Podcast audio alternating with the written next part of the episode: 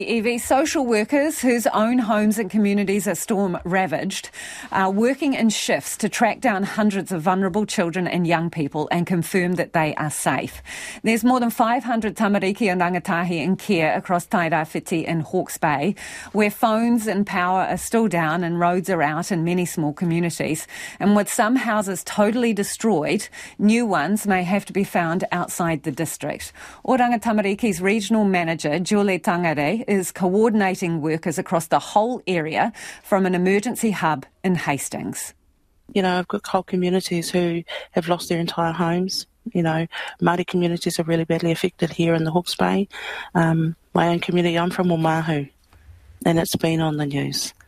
And so not only was my marae, you know, up to the windows in water, but our entire Urupa was was completely drowned and all the family homes around there, you know, so we feel it personally as well as professionally in the role that we do here for whānau and tamariki, so we get it.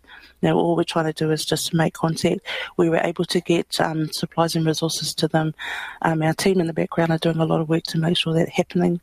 Um, where they need extra support, we're trying to get it in there. But, you know, we're one part of a cog is a very, very, very busy wheel at the moment in Hawke's Bay and Tairawhiti.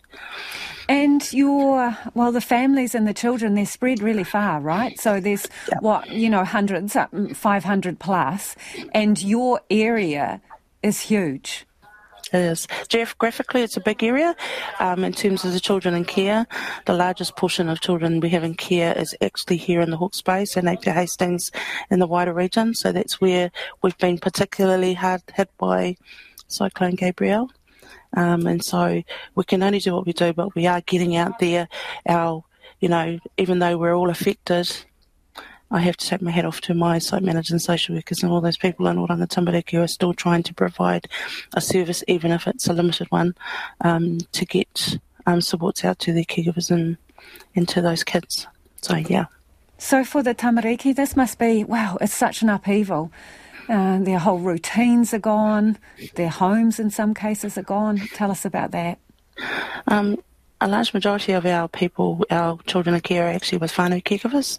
So if you think about that from that context, and you think about that, uh, at least 68 to 70% of our children in care are of Māori descent. And the, the, extent to which Māori communities are affected at the moment, you know, put that all into perspective. And it's a pretty um, tough situation here, no matter which way you look. So it's about um, doing what we can to make sure we're putting every support we can, given the resources, the limited resources we've got in Napier and Hastings, um, into those families as quickly as, as as we can. If that means actually picking them up and taking them to the welfare centre so they can get some support, or taking them to a to a hub where they can get some supplies, then you know that's what we're doing because that's all we can do given what the situation we're all in.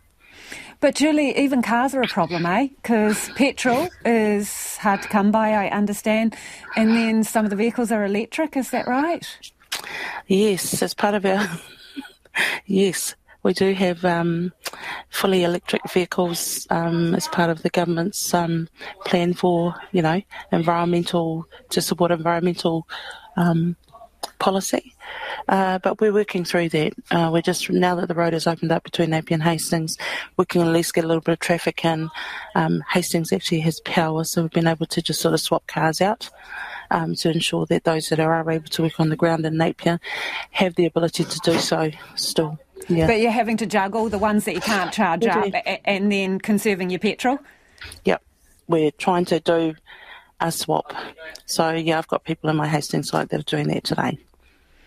Nothing is perfect. There's no perfect solution. We're just trying to make a uh, make things work as much as we can.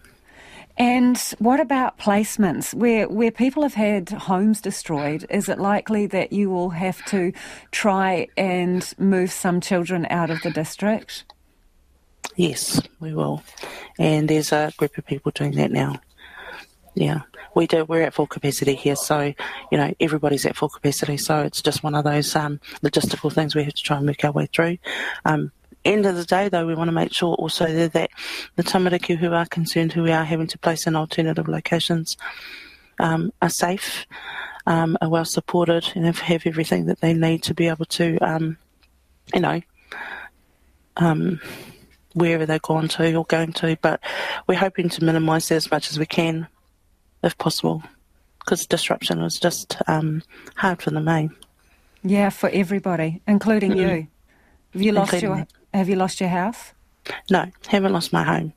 Um, I don't live um, out in my rural community, but I have lots of whānau that are out there, and so yeah, just doing uh, what we can to support not only the wider response in the community, but also to support our hapu and our whānau and all the little communities that were really um, significantly affected. You know, we only just got the community of Moteo.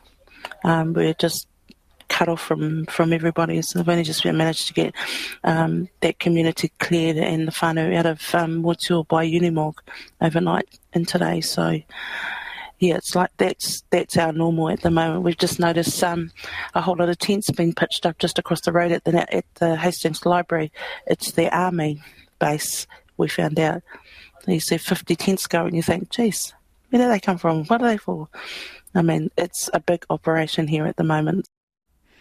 And that was Oranga Tamariki Regional Manager Julie Tangere. And if there are caregivers out there who haven't had contact yet with their social workers, she's urging caregivers to call the 24-7 guidance and advice line. It is 0508 227 377. I'm going to give you that number again. It's for caregivers who need to make contact with Oranga Tamariki for guidance and advice.